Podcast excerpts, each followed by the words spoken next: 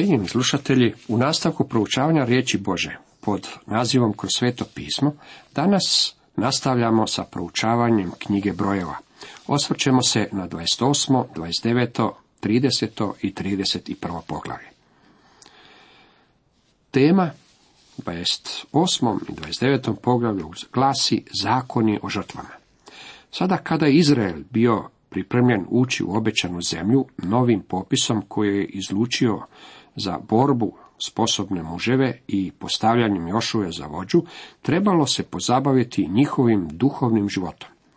Već su bile ustanovljene žrtve, ali su ovdje zbog potpunosti navedene sve žrtve koje je trebalo prinijeti tijekom cijele godine.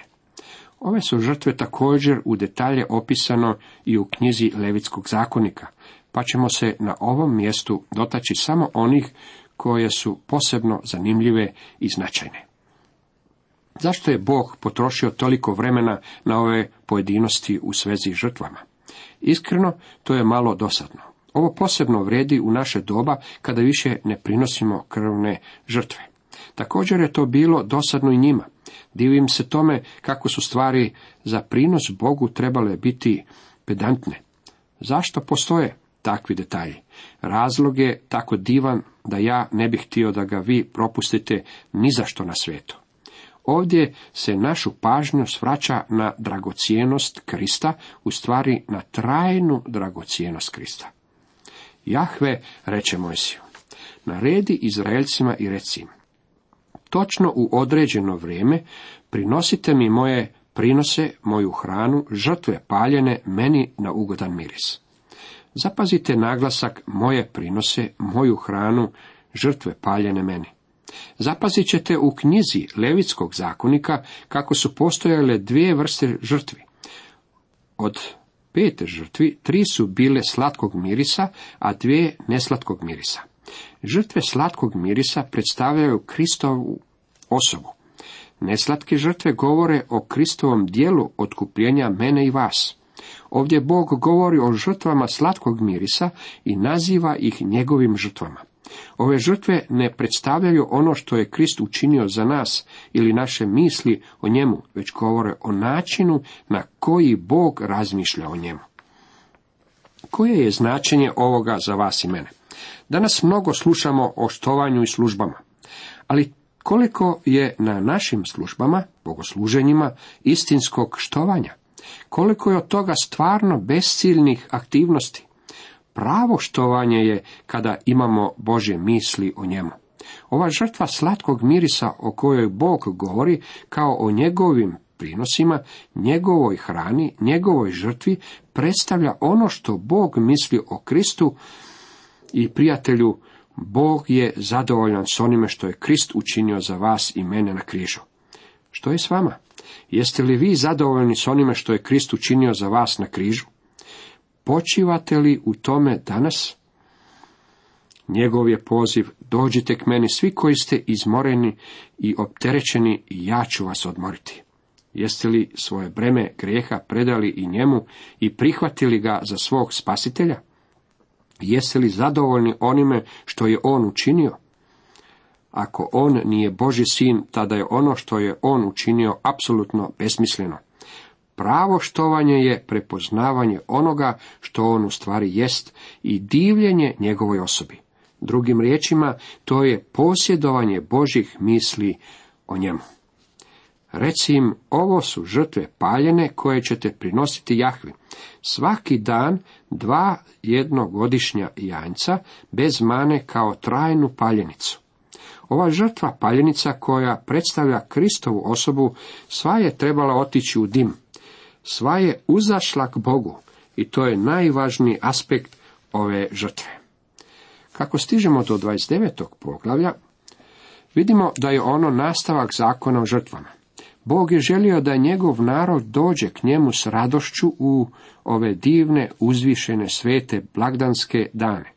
Izuzetak je bio veliki dan pomirenja. A desetoga dana toga sedmoga mjeseca imajte sveti saziv. Postite i nemojte raditi nikakva posla. Ovo je bilo ponavljanje zakona danog u Levitskom zakoniku. povrh toga, deseti dan toga sedmoga mjeseca pada dan pomirenja. Neka vam to bude prigoda za sveti zbor. Postite i prinesite u čast Jahvi paljenu žrtvu. Poglavlje završava zakonom o žrtvama na blagdan sjenica. Spomenuti su žrtve za njihove grehe i prijestupe, ali uvijek kao dodatak žrtvama paljenicama. U ova dva poglavlja nalazimo divne pouke za nas. Prijatelji, vi i ja smo grešnici. Čak i ako to niste znali, vi ste grešnik. Ako posvetimo svu pažnju Božjoj riječi, vidjet ćemo da smo grešnici i da nam je potreban spasitelj. Potreban nam je Krist. Potreban nam je spasitelj koji je umro za nas i koji je platio kaznu za naše grijehe.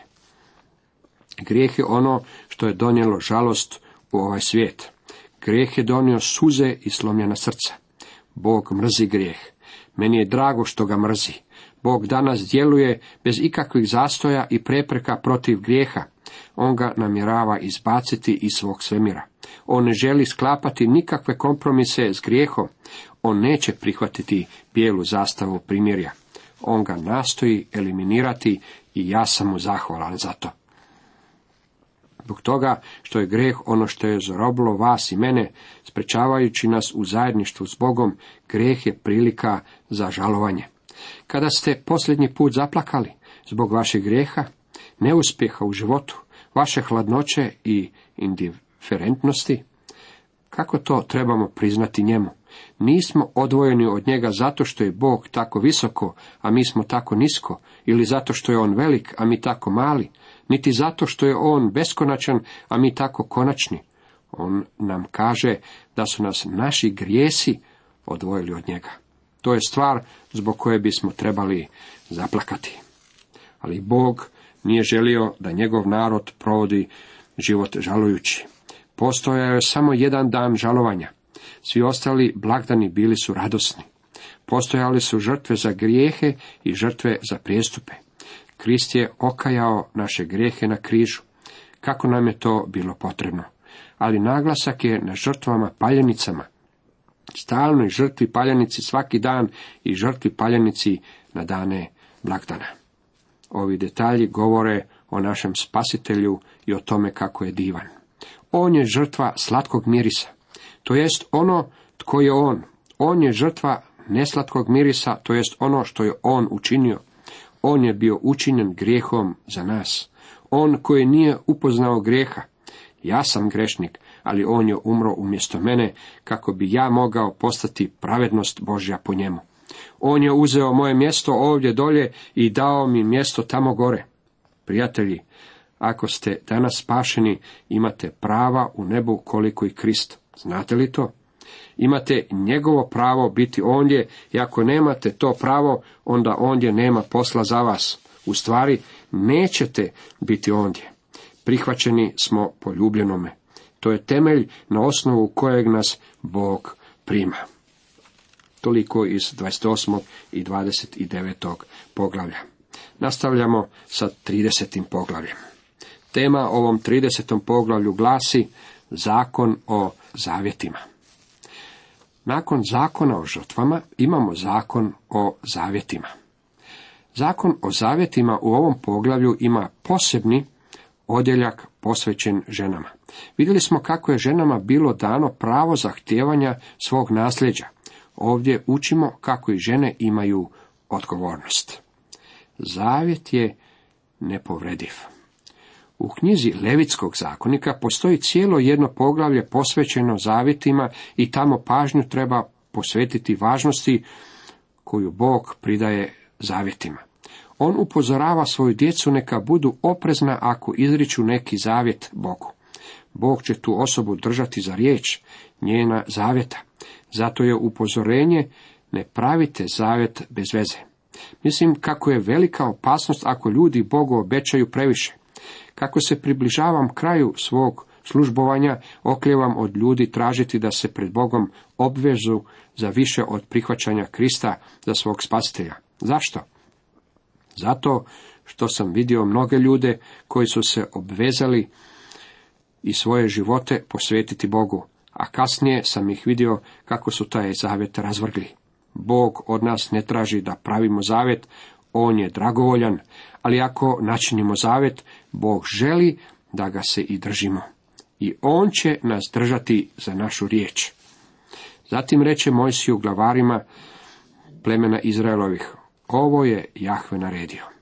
Ako koji čovjek učini zavjet ili se u zakljetu obveže da će se nečega odreći, neka ne krši svoje riječi, neka izvrši sve što iz njegovih usta izađe.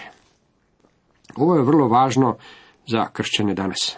Pavao je ovo imao na umu kada je rekao, jer ako ustima ispovjedaš da je Isus gospodin i srcem vjeruješ da ga je Bog uskrsio od mrtvih, bit ćeš spašen. Doista srcem vjerovati opravdava, a ustima ispovjedati spasava. Rimljanima deseto poglavlje. Kako vjerujete u gospodina Isusa? Srcem? I što se zatim dešava? Ispovjedate ustima. Ispovjedanje ustima je vaš zavjet, to je vaša izjava vjere. Stvar u cijeloj toj priči nije samo ono što usta kažu, već što srce mora vjerovati ono što usta kažu. Ovo dvoje mora biti u skladu. Doista srcem vjerovati opravdava. Vi ne vjerujete vašim ustima, svojim ustima vi izgovarate ono što vjerujete. Ustima ispovijedati spasava. Srce i usta moraju pjevati istu pjesmu u duetu.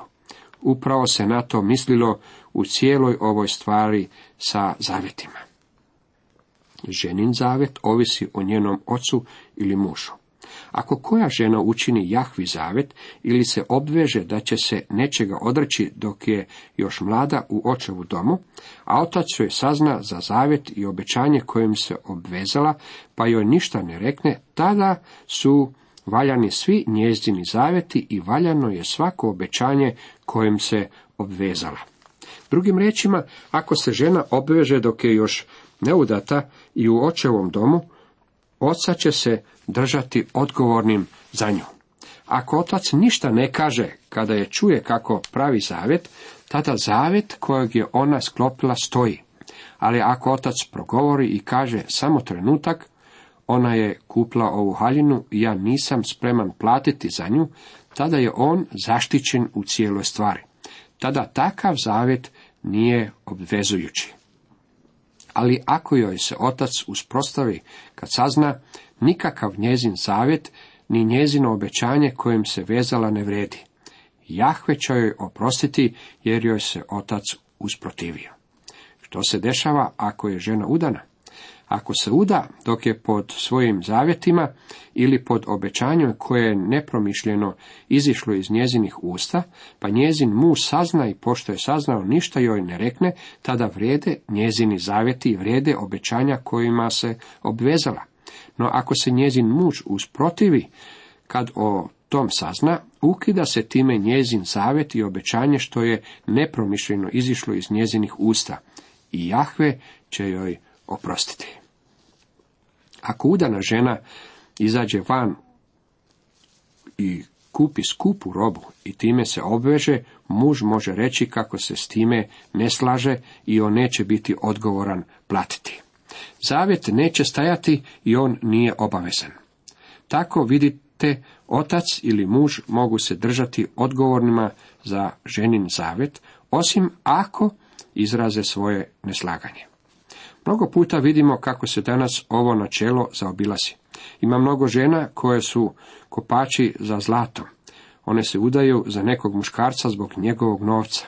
To se može često vidjeti u slučajevima kada se mlađa žena uda za postarijeg muškarca.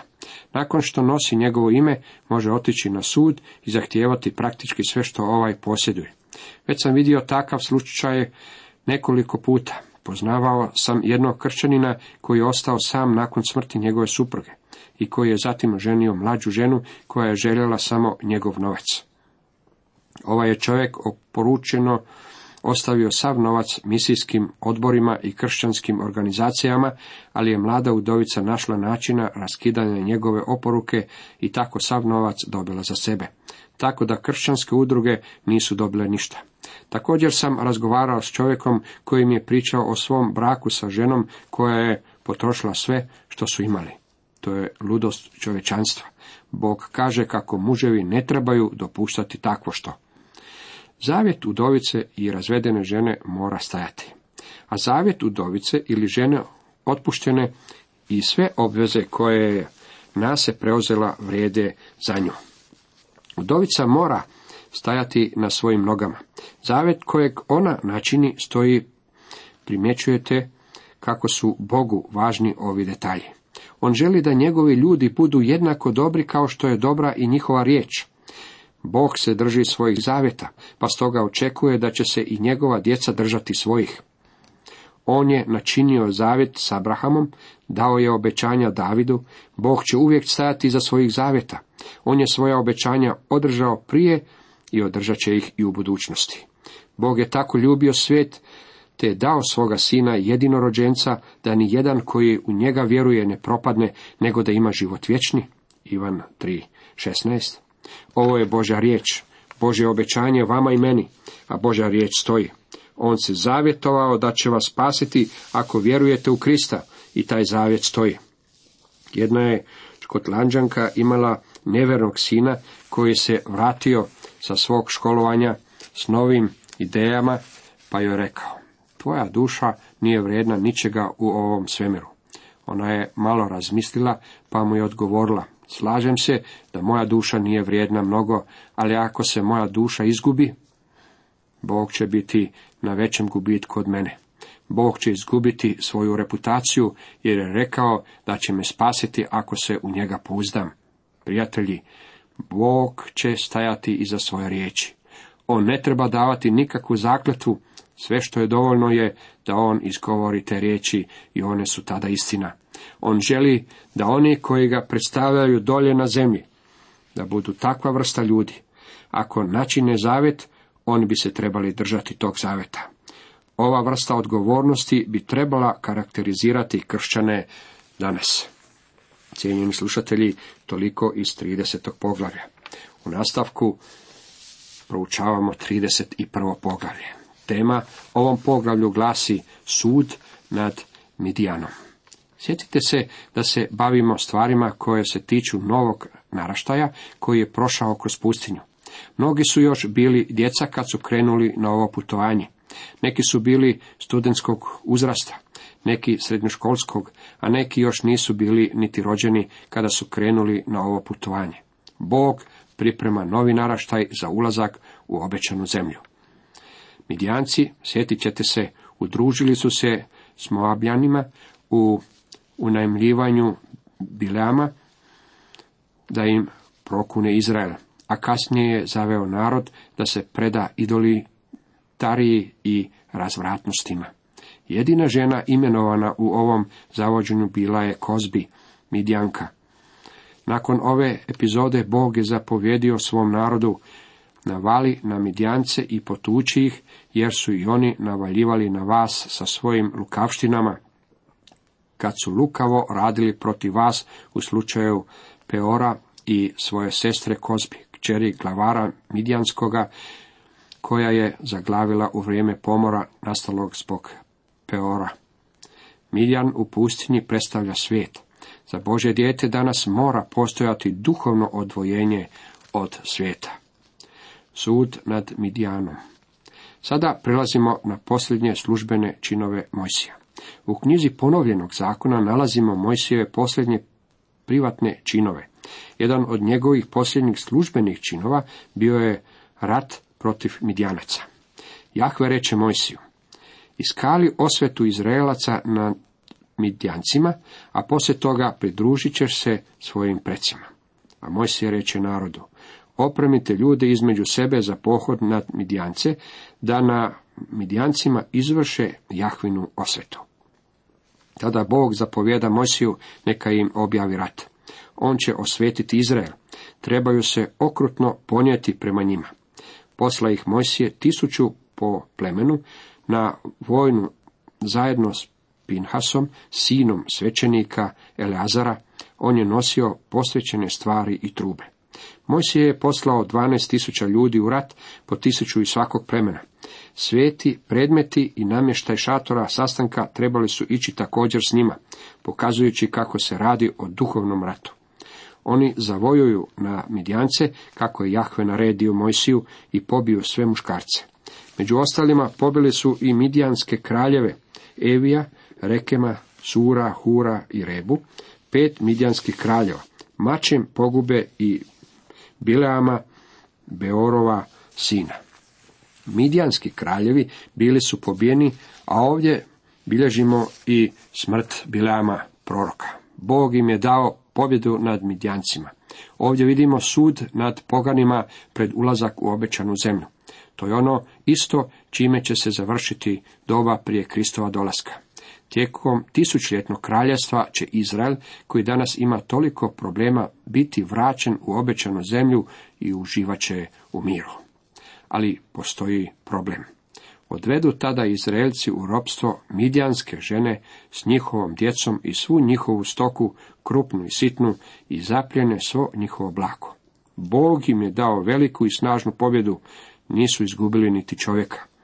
Mojsije se razljuti na zapovjednike vojske, tisućnike i satnike, koji se bjahu vratili s toga vojnog pohoda. Reče im, što na životu ste ostavili sve ženskinje? A baš su žene po nagovoru Bileamova zavele Izraelce da u Peorovu slučaju istupe protiv Jahve.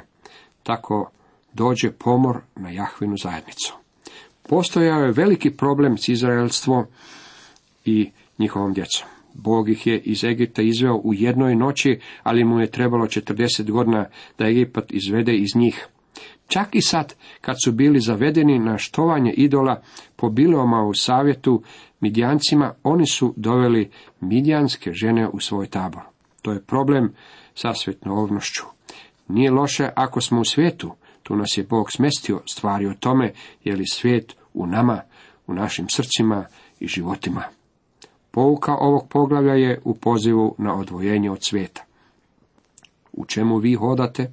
Hodate li u svjetlu? Jeste li u Božoj riječi? Jeste li u zajedništvu s Kristom? Ovo je važna stvar za Božje dijete. Cijenjeni slušatelji, toliko za danas.